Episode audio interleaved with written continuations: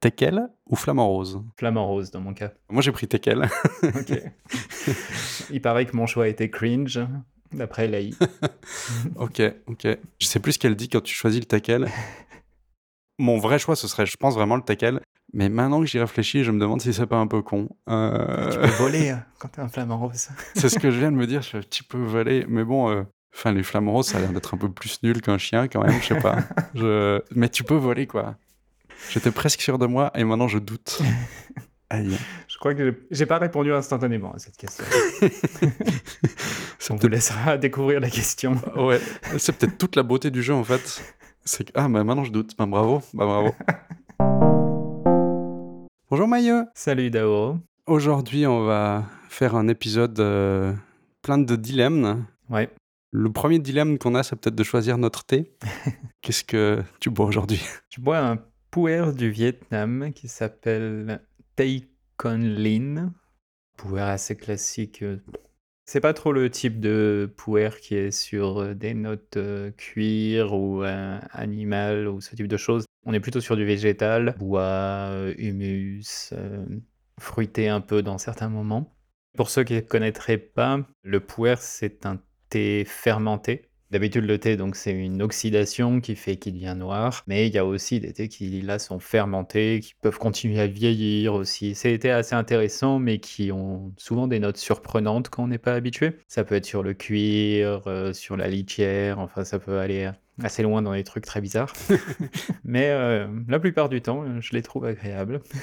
Quel âge il a? Celui-ci, c'est un puer, mais pas en bloc. Parce qu'une autre caractéristique des puers, c'est que soit ils peuvent être euh, compactés, mais celui-ci, c'est un puer euh, euh, en vrac. Je savais pas que c'était possible, en fait. Je croyais que c'était une caractéristique du puer. Pas forcément. Les puers en vrac, généralement, sont plus jeunes. Celui-ci, il n'y a même pas spécialement de date. Ils disent qu'il a fermenté pendant 45 jours. Il n'y a pas de date qui dit quand. Et toi, qu'est-ce que tu bois? Eh ben, je bois un Genmaicha comme à l'épisode 21 par exemple. Donc je vais pas tout répéter ce que j'ai déjà dit à cet épisode-là. C'est du thé vert dans lequel euh, il y a des petits grains de riz soufflé. J'aime bien le Genmaicha déjà parce que euh, c'est bon, mais en plus il se boit vachement bien froid. Comme on arrive un peu sur des périodes de grande chaleur, euh, Là, il n'est pas froid froid, il est plutôt tiède, mais mon objectif en tout cas, c'était pas de boire un thé chaud. Je trouve qu'il passe vraiment très très bien et il a cette euh, finesse du thé vert, mais en même temps cette force euh, des grains de riz qui fait que quand il se refroidit, il est vraiment super. Quoi.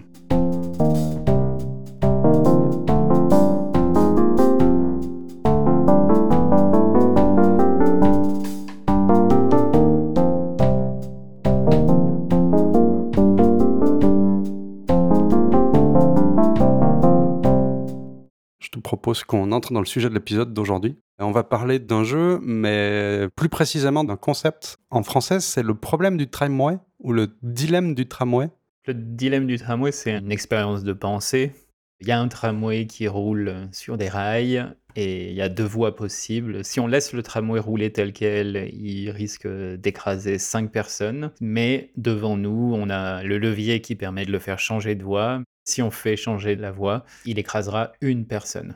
L'expérience de pensée consiste à bah, choisir. Et puis, bon, en philosophie, il y a plein de choses, puisqu'il y a la philosophie euh, utilitariste, qui, elle, dit bah, il faut le rediriger vers une personne parce que c'est moins que cinq, donc c'est mieux.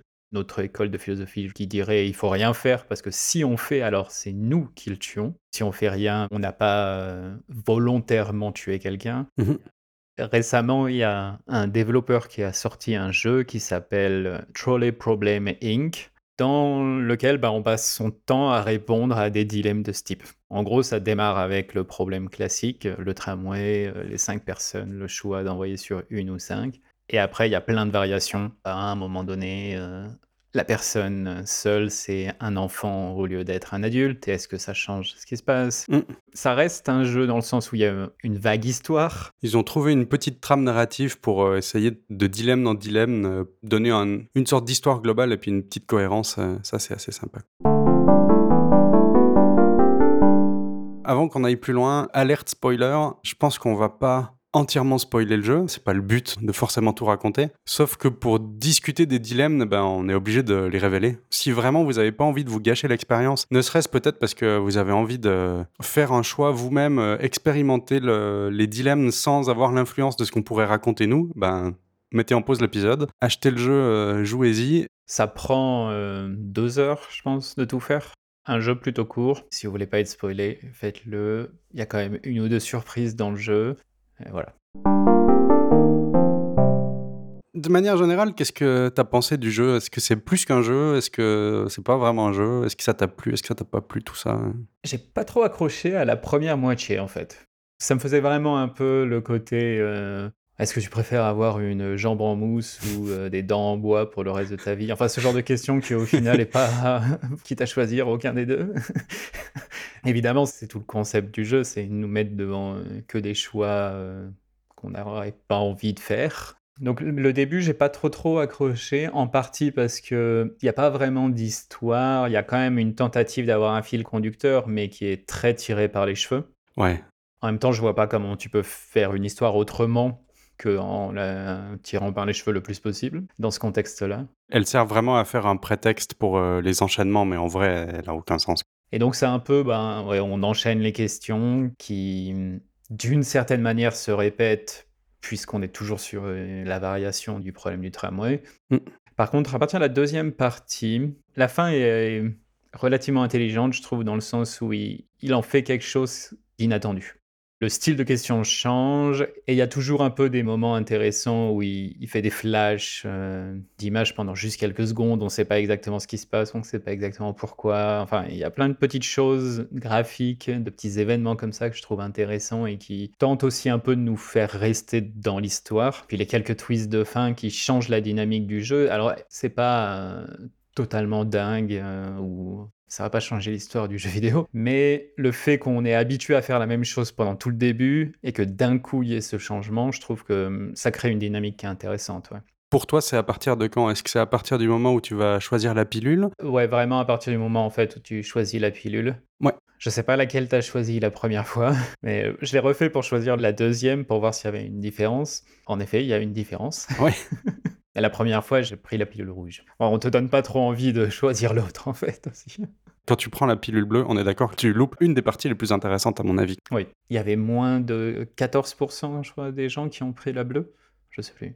Ce chiffre-là était très bas. Ça, c'est un truc que j'ai trouvé très intéressant. Pour chaque dilemme, tu peux savoir combien de pourcents des joueurs ont fait le même choix que toi. Et tu peux aussi savoir euh, si tu as fait le même choix que le développeur du jeu. Je sais pas comment ils traitent ça et je serais curieux de savoir. Comme tu peux refaire plusieurs fois le jeu. En allant explorer, moi j'ai mis des réponses auxquelles euh, personnellement je crois pas, mais j'avais envie de voir ce que ça changeait ou comment le jeu allait réagir, euh, qu'est-ce qu'il allait me dire. Est-ce qu'il prend en considération toutes les réponses que j'ai dit tout le temps et que je deviens un nouveau joueur à chaque fois que je fais euh, une nouvelle partie Mais dans ce cas-là, est-ce qu'on n'aurait pas tendance à tendre vers le 50-50 au final? Ou bien est-ce qu'il va considérer que la dernière partie que j'ai faite, voilà les réponses actuelles de ce joueur et c'est celle qui reste? Mmh. Bonne question. Si tu fais ta première partie en étant sérieux, mais que tu refais une partie en Ah, je fais n'importe quoi pour voir ce qui se passe, est-ce que euh, ça fausse pas les pourcentages derrière? Peut-être, en effet. Et toi, qu'est-ce que tu as pensé du jeu en lui-même? Ce qui est intéressant, je pense, c'est l'utilisation qui pourrait être faite du jeu en dehors du jeu. Le jeu lui-même en tant que jeu, le petit concept est sympa, euh, voilà, mais effectivement, euh, c'est pas l'histoire la plus incroyable. Si tu le prends juste comme euh, petite expérience pour euh, tiens, j'ai fait des choix, c'était rigolo, puis que tu l'oublies dans un coin, en fait, je pense que tu perds une grande partie de l'intérêt du jeu, qui est de justement discuter des différents dilemmes. ça expose plein de gens à différents choix qui sont atroces à faire souvent.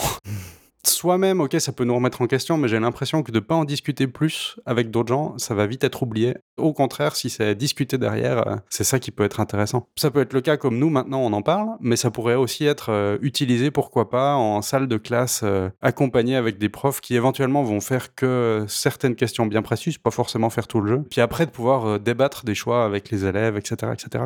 Comme introduction à des concepts philosophiques, peut-être que c'est une base qui peut être sympa.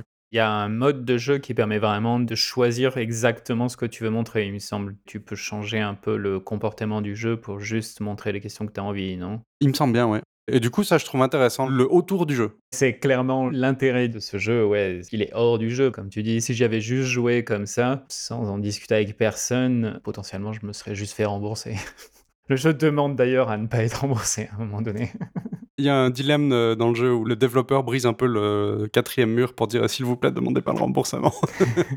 Par contre, il encourage clairement, ça c'est clairement dit à un moment dans le jeu, euh, s'il vous plaît, n'hésitez pas, vous pouvez faire des captures d'écran, vous pouvez les partager, vous pouvez en discuter, euh, voilà, c'est prévu quoi. C'est un des rares jeux où dès le début il y a marqué euh, prenez autant de captures d'écran, de clips que vous voulez et partagez-les. Sachant que ça pourrait, entre guillemets, ruiner l'intérêt du jeu pour les joueurs potentiels qui auraient été exposés au dilemme par des captures d'écran ou autre. Le plus intéressant, et là c'est vraiment le but du développeur, c'est de générer, je pense, du débat et de la pensée et pas de générer de l'argent pour lui quoi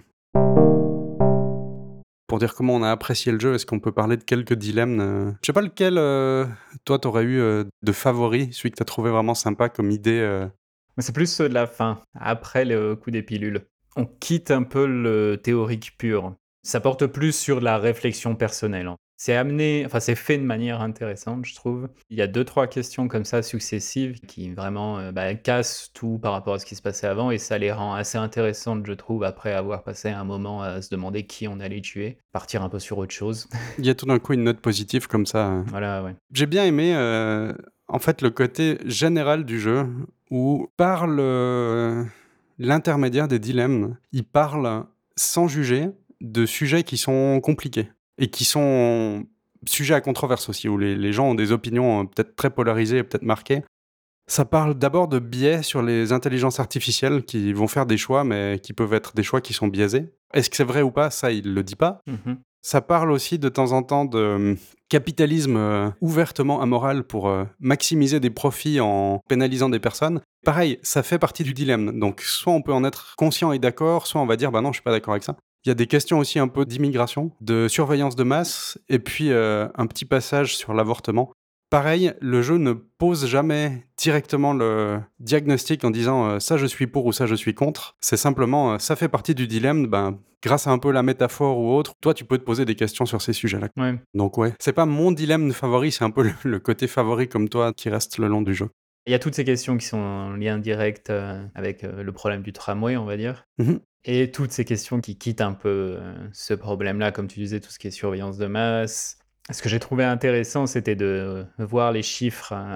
Parce qu'on parlait des chiffres juste avant, mais euh, après chaque question, en fait, on a un écran qui récapitule nos choix précédents, donc il nous donne euh, le nombre de personnes qu'on a tuées, le nombre de jobs qu'on a fait perdre, et il y a une stat, vous êtes d'accord avec tant de pourcents de la population. Le genre de questions sur la surveillance de masse ou euh, même sur l'avortement était assez intéressante parce que euh, dans certains cas, j'ai trouvé surprenante comparée au discours ambiant. C'est un élément qui est euh, vraiment intéressant dans le jeu et je pense très très intelligent de sa part d'avoir rajouté ces pourcentages. Dans quelle mesure le fait de voir ces pourcentages, ça nous influence pour les questions suivantes, ou peut-être quand on va re-réfléchir à la question après, en disant une fois Ah, bah moi j'ai fait ce choix-là, mais il y a seulement 25% euh, des joueurs qui sont d'accord avec moi. Est-ce que j'ai vraiment tort ou est-ce que je suis en avance sur tout le monde? Et hum, il le dit euh, dans une petite note vers la fin du jeu que, euh, je cite, Le jeu est une métaphore maladroite des pressions que nous subissons dans notre société. Donc, dans quelle mesure ça, ça participe à ces pressions-là Et le questionnement est assez intéressant. En plus de ça, tout dans le jeu est aussi fait un peu pour euh, bah, nous mettre de la pression et à nous orienter nos choix. Oui. Quel que soit le choix qu'on fasse, il va toujours y avoir la voix off qui continue de donner des descriptions sur le problème pour nous influencer sur l'autre réponse qu'on a donnée. Si on choisit la réponse A, elle va nous influencer vers B. Si on choisit la réponse B, elle va nous influencer sur A. Ces scores, comme on mentionne à la fin, est-ce que c'est aussi un truc qui participe à, à l'influence? Ça, je ne sais pas, mais c'est vrai que c'est intéressant de les avoir mis en tout cas. Il y a un problème que sur le moment, je me suis dit: «Mais comment, enfin, comment on peut répondre autrement que ce que j'ai répondu?» Ouais. C'est le coup du touriste, qui, débarque dans un hôpital où cinq personnes vont mourir et il s'avère que le touriste a les organes compatibles pour, ces cinq personnes. Donc le choix, c'est est-ce qu'on tue la personne pour prendre ses organes ou pas? Et sur le moment, j'ai vraiment pas compris comment on pouvait choisir de tuer la personne. Et c'est seulement après avoir répondu que j'avais même pas réalisé le lien en fait par rapport au problème du tramway. Même si on est dans le, cas classique du 5 morts vs 1 mort. Ouais. Sur le moment, pour moi, c'était. Mais il euh, n'y a pas d'autre choix que ce choix-là. On va pas juste euh, prendre une personne non consentante, lui enlever ses organes et puis, euh, et puis c'est fini. Mais en fait, c'est vrai que c'est une variation avec très peu de différence sur le problème du tramway. La seule différence, c'est que là, on parle d'organes et c'est tout. Pour moi, alors justement, c'est le dilemme qui était en fait le plus étonnant dans la surprise qu'il a généré chez moi. Quand j'ai vu le truc au début, j'ai fait mais attends, on, va pas tuer une personne euh, qui a rien demandé, euh, qui tomberait entre guillemets dans un traquenard qui est même pas préparé, tu vois, c'est opportuniste. Ah tiens, quelqu'un qu'on peut tuer, récolter ses organes, on sauve cinq personnes, voilà. Enfin, tu fais mais tu peux pas faire ça. Enfin, c'était vraiment ma première réaction. Comme toi, j'ai pas pensé à plus, mais en fait, j'ai remarqué en jouant un peu plus qu'il y avait ces variations du problème du tramway classique pour euh, récapituler ces différentes variations, donc le problème du tramway, 5 personnes sur une voie, sur l'autre voie, il y a une seule personne, on peut choisir euh, sur quelle voie va s'engouffrer le tramway. Donc soit on en sauve pas 5 et il y a 5 personnes qui meurent, soit on en tue une volontairement. Après, il y a les variations avec, au lieu que ce soit des adultes dans tous les cas, c'est 5 adultes contre un enfant. Qui sait qu'on sacrifie? 5 délinquants qui vont sur des voies contre un de tes employés. C'est euh, collègue, je crois, qui est utilisé. C'est 5 délinquants ou un collègue qui va mourir. Après, il y a 5 hum, employés récents qu'on pourrait licencier, ou alors on va licencier une personne qui est là depuis beaucoup plus longtemps. 5 personnes euh, avec un physique non décrit contre une personne qui est qualifiée d'obèse. Tu as aussi une fois 5 patients en attente de don contre une personne euh, à qui on pourrait euh, prendre tous les organes. Alors, moi j'aurais tendance à dire, ok, je peux orienter le tramway pour sauver 5 personnes et en tuer une. Je les connais pas, absolument aucune. C'est des valeurs égales parce que euh, c'est pas précisé. Tu fais pas un jugement de valeur. Donc, ok, je tue une personne, euh, mais j'en sauve 5. Sauf que si tout d'un coup, tu as le cas concret de découper quelqu'un pour faire ses organes, ben je fais le choix inverse. Et mm. c'est super bizarre. Euh, oui. et c'est super perturbant en fait. Et c'est ça qui est assez rigolo avec euh, ce jeu, en fait, c'est de se dire, on va nous présenter le même problème euh, une quinzaine de fois de suite, en fait, quasiment. Il y a plein de petites variations aussi euh, dans des contextes différents. Et à chaque fois, le contexte change tout. Mm.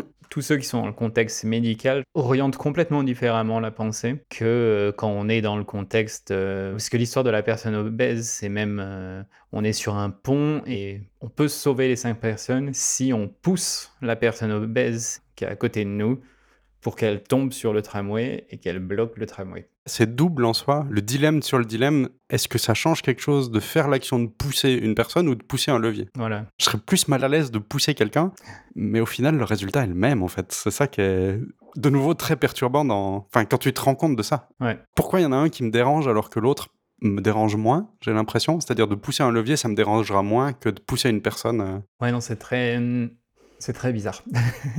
Mm, mm. de se retrouver devant euh, tous ces choix et de plus que se retrouver devant les choix. Parce que comme je disais, au final, quand les questions étaient posées, pour moi, ça. Ouais, bon, allez, on va passer à la suivante, etc.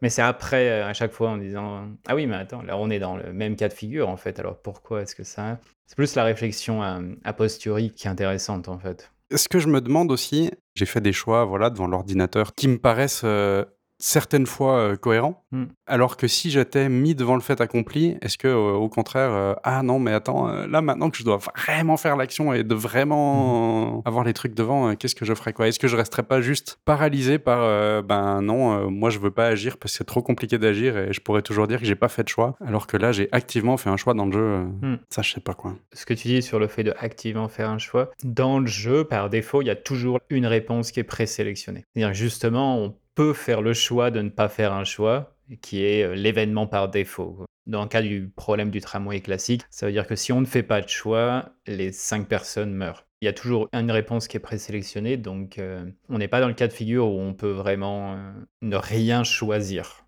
Alors, on choisit pas forcément le choix par défaut, par contre, dans le sens, comme tu dis, si je choisis du coup de ne pas prendre part au problème, bah, c'est le choix par défaut qui a lieu.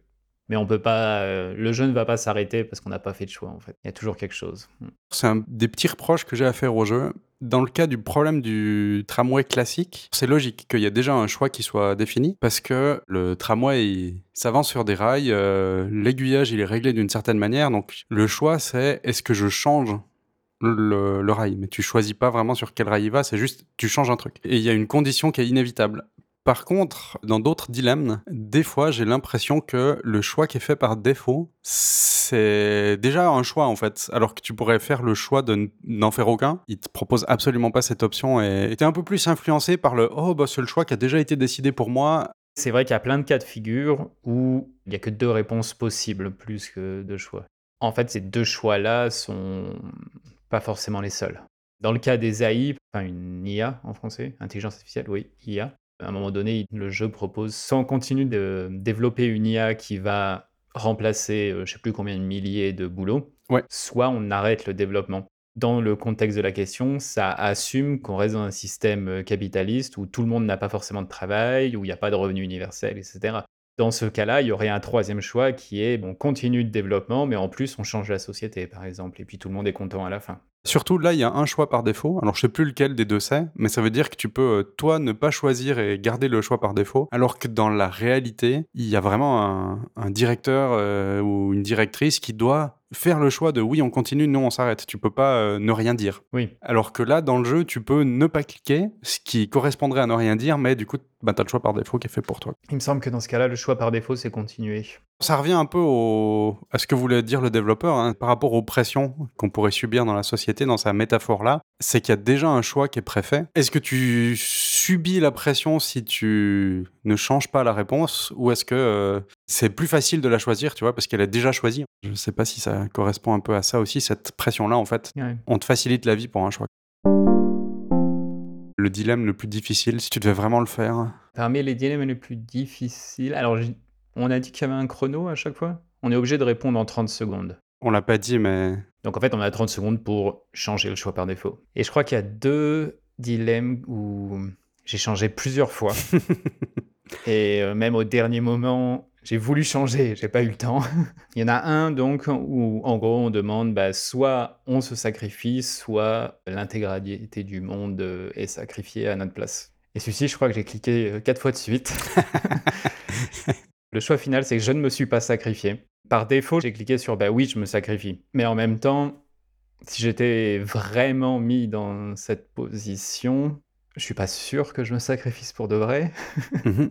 Parce que là, c'est un, comme on disait tout à l'heure, je suis devant mon ordinateur, c'est un jeu, euh, quoi que je choisisse, je sais qu'il va rien m'arriver. tu peux effectivement avoir le beau rôle du héros. Je me suis sacrifié pour la planète tout entière et en fait, euh, il t'arrive rien. Voilà, dans beaucoup de discussions, c'est toujours un peu ça. euh, Mais oui, forcément, on résistera à tel truc si elle avait lieu. Bah, ouais, je sais pas. La vérité, c'est que le pourcentage de gens qui se sacrifient vraiment pour quelque chose est quand même très faible. Quand on est face à ce choix-là, euh, on est quand même euh, souvent à choisir la survie plutôt qu'autre chose. En plus, je sais pas si je l'avais réalisé avant, mais ou en tout cas je l'avais vraiment conscientisé après la question. Dans ce cas de figure-là, il n'y a aucun sens d'une certaine manière à pas se sacrifier, puisque si on se sacrifie pas, le monde disparaît complètement. Donc en fait, dans les deux cas, euh, Dans les deux cas, t'es perdu, quoi. dans les deux cas, on a perdu, voilà.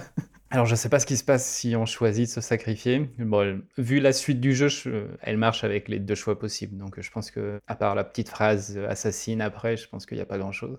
C'est rigolo parce que c'est une question où j'ai pas passé beaucoup de temps dessus quand elle a été posée. Parce que pour moi, c'était un peu évident. Si de toute façon, euh, tout le monde meurt, autant que je me sacrifie moi, je meurs moi, et puis je suis en paix avec l'idée de plus être là. euh, au moins, ça a servi à quelque chose très bien. euh, bon. Hmm. Mais en fait, la manière dont est posée la question, tu sens qu'il y aurait un truc un peu paranormal ou supérieur qui vient t'influencer pour te dire tu es le seul à pouvoir sauver le monde, sacrifie-toi. Et une fois que tu choisis te sacrifier, la petite voix fait Mais en fait, tu t'es sacrifié pour quelqu'un que tu connais pas, euh, dont t'as aucune idée si c'était un vrai truc, euh, si c'était un bon deal, euh, voilà. Si ça se Mm. trouve, euh, c'est quelqu'un qui te fait croire des conneries et tu l'as écouté et t'as fait confiance, mais en fait, t'avais aucune idée quand t'as fait le geste, quoi. Puis? Depuis, eh ben, c'est vrai que bon. euh, T'as le doute. Peut-être qu'il faudrait un petit peu plus d'informations sur. euh, ouais, mais si on me dit juste, va- vas-y, saute d'un pont, tu vas sauver toute l'humanité. Pourquoi? Parce que là, je sens pas un vrai danger. Et puis, t'es qui pour me dire ça, en fait? Et bon, effectivement, c'est pas une question aussi simple que ça. Et là, tout de suite, je sais pas ce que je répondrais si j'avais vraiment aussi peu d'informations que ça. C'est pour ça que c'est des dilemmes, en fait, c'est qu'il manque des informations. Ouais, bah, oui. Je peux donner le mien de dilemme le plus difficile. vas-y, ouais. Il y a la bombe nucléaire qui va tomber sur euh, la ville Ah oui. principale de Mm. plusieurs millions d'habitants. Tu peux la dévier sur une ville qui a euh, genre 100 fois moins d'habitants. Donc là, euh, si tu es euh, utilitariste, tu vas dire, eh ben, il y aura moins de gens tués, mais c'est toi qui dévis la bombe. Et en fait, il est vraiment atroce parce que tu peux faire une fois la décision, je dévie la bombe.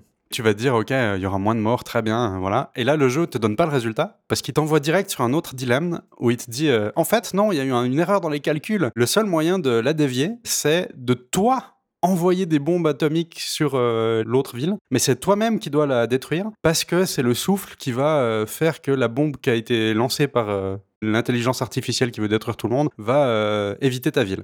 Donc la première fois, si tu fais le choix de je vais sacrifier la plus petite ville, tu te dis euh, moi j'ai rien fait, j'ai juste un peu euh, dévié un truc qui arrivait, euh, voilà. Tandis que la deuxième fois, c'est toi-même qui lance l'attaque quand même, ce qui est Puis après, pareil, euh, tu tues quand même euh, pas une personne, quoi. C'est 600 000. euh. Ouais. C'est vraiment un choix devant lequel j'aimerais pas être mis devant le fait accompli. Dans tous les cas, le résultat est absolument atroce. Et c'est des trucs d'échelle. Tu tues une personne, c'est déjà terrible pour en sauver 5, mais quand tu dois en tuer 600 000 pour en sauver euh, 6 millions, j'ai l'impression que la grandeur des chiffres fait que c'est encore plus terrible comme choix. Oui, parce que même si tu gardes le pourcentage des 5 contre 1, Ouais. je crois qu'à peu près tout le long, ça tourne un peu toujours autour de 5 contre 1. À peu près dans tous les choix du jeu, enfin les choix où il faut tuer des gens, parce qu'il n'y a pas tous les choix où on tue des gens, histoire de surveillance de masse, etc. Mais oui, comme tu dis, euh, quand on est à 5 contre 1, on se dit 1, bon, ok, c'est très utilitaire, mais oui, ok, ça peut le faire. Quand c'est euh, 600 000 contre 6 millions, c'est même moins que 5 pour 1, mais ça fait beaucoup quand même.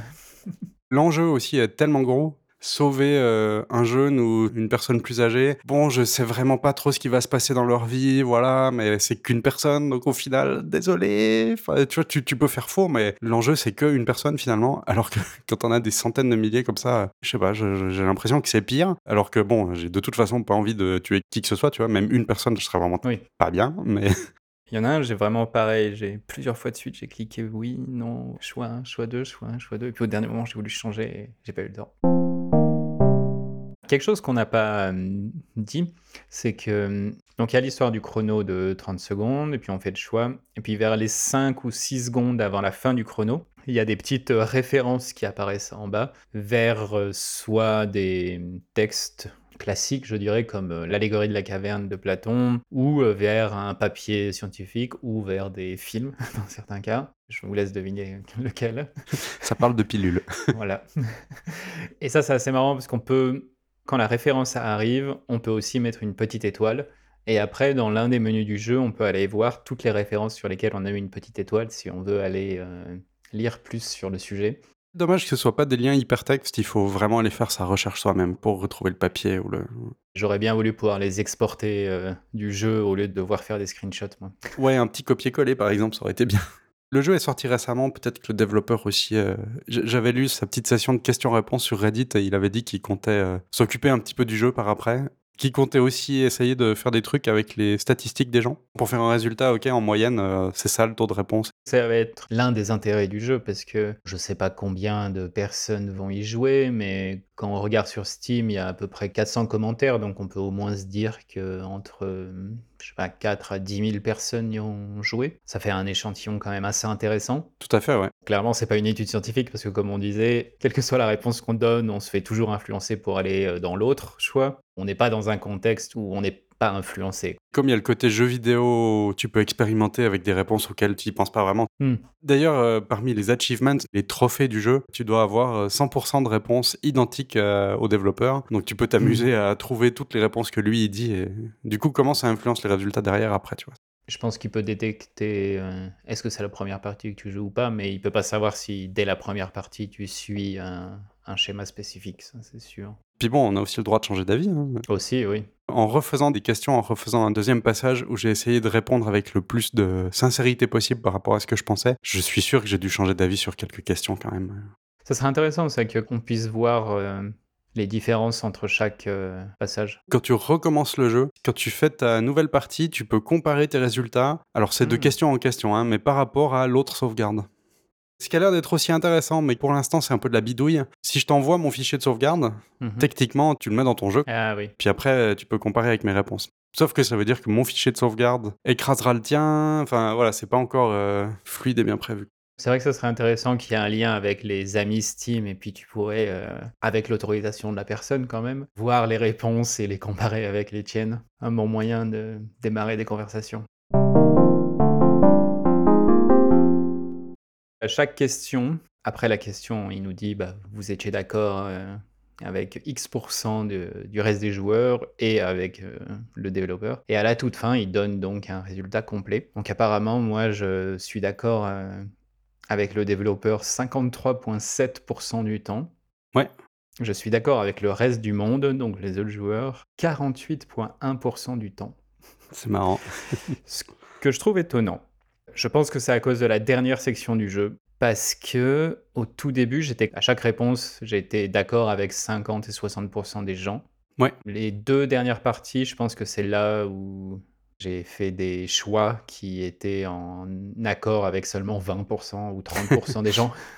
je pense que c'est là où beaucoup de choses a changé. Ouais. Par comparaison, euh, moi je suis un peu plus d'accord avec les gens que toi. Pas de beaucoup, mais quand même un petit peu. D'accord.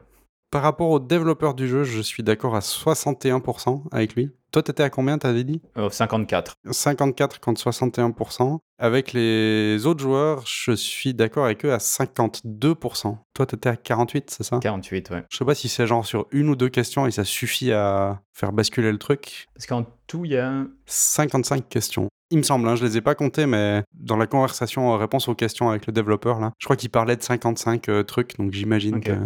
Ouais, donc avec deux ou trois questions de différence, on peut arriver à cet écart-là. Le truc qu'on sait pas, c'est on peut être en fait entre nous très euh, distants dans nos réponses parce que euh, on pourrait dire qu'on est d'accord avec euh, la moitié des autres joueurs. Il suffit que la moitié de nos questions euh, soient en fait l'inverse à chaque fois. Du coup, qu'on soit d'accord à 0% entre nous. C'est vrai. Mon intuition me dit qu'on doit quand même avoir pas mal de réponses en commun, mais Il pourrait ajouter ça, ouais, une troisième statistique avec accord euh, avec vos amis. ça, c'est pas mal. C'était un épisode bizarre, oui, ouais, ouais. enfin sur un sujet bizarre. Personne n'attendait ce jeu. Je pense que sur ça, on est à peu près d'accord. Ça a été un peu un, un ovni surprise. Est-ce que t'es content d'avoir fait le jeu? Hmm, je pense que oui. Je l'aurais pas forcément acheté ou fait si on n'avait pas prévu d'en discuter, par contre. Ouais. Le fait que euh, tu aies proposé qu'on en discute, je me suis dit, bon, bah allez, je vais le faire. Puis c'était assez court. Et toi? Je suis content, ouais. C'était une bonne expérience de réflexion qui peut démarrer, je pense, plein de choses. Hmm. Ne serait-ce que des discussions intéressantes, mais après peut-être aussi de la réflexion sur soi aussi. Donc ça, c'était cool, ouais. Corollaire de ça, est-ce que toi, tu le recommanderais? Hmm. Si vous avez quelqu'un qui peut vous le prêter, peut-être que je dirais euh, 100% oui, faites-le. Sinon, ça dépend. Est-ce que vous êtes prêt à dépenser euh, 10 ou 11 euros? C'est son prix de lancement en plus. Si cette somme-là vous dérange pas, ben allez-y. Sinon, cherchez quelqu'un qui peut vous le prêter. Si ça vous intéresse vraiment, allez-y, ça vaut un petit peu la peine. Après, je comprends que le prix auquel il est vendu, c'est un poil cher, je trouve. Hmm. Et ça peut tout à fait valoir la peine d'attendre un peu. Il sera certainement en rabais des fois. euh. Je le verrais bien candidat à être à moitié prix, voire euh, trois quarts de rabais euh, dans quelques mois, une année, voilà. Ou de faire partie d'un bundle. Oui, peut-être. Là, du coup, ça vaudra plus la peine. Ce qui peut valoir la peine aussi, c'est bêtement d'aller regarder un let's play sur YouTube. C'est pas tout à fait pareil parce que c'est quelqu'un d'autre qui fait les, les choix, Hmm. mais au moins on est exposé aux questions. Ce qui peut déjà être un bon choix si vous avez pas envie de dépenser de l'argent dessus, quoi. Hmm, je sais pas. Est-ce que ça vaut le coup de. Enfin, c'est dur à dire maintenant que j'y ai joué, évidemment. mais je pense que l'expérience doit être quand même totalement différente si c'est pas nous qui faisons les choix. C'est passé à côté de gros morceaux de l'intérêt, je pense, parce que quand on est confronté au fait que ce soit nous qui doivent faire le choix, c'est certainement différent que quand on commente le choix de quelqu'un d'autre. Mais bon, au moins on est exposé aux questions, donc finalement, Ouais. ce serait un peu mieux que de pas le voir du tout, peut-être. Pour euh, le prochain épisode, on sait déjà de quoi on va parler un petit peu. On va refaire un book club. On va lire un livre qui s'appelle Dropping Ashes on the Buddha, lâcher des cendres sur le Bouddha. Je ne sais pas s'il y a une euh, traduction française de ce livre. Je ne sais pas non plus. Si vous êtes intéressé par le livre, euh, allez voir s'il y a une version française si vous ne lisez pas l'anglais. Désolé. Mais donc c'est un livre sur le bouddhisme zen. J'ai commencé un tout petit peu à le lire et c'est, euh, j'ai trouvé ça très intéressant de découvrir toutes ces pensées avec euh, toute la complexité qui va derrière. On, verra ça en détail dans le book club, mais pour moi c'était une euh, ouverture d'esprit, disons, euh, ou une exposition à des choses que je soupçonnais pas. Ça parle du bouddhisme zen et comme c'est un sujet qui nous intéresse tous les deux, ben on s'est dit c'est parti.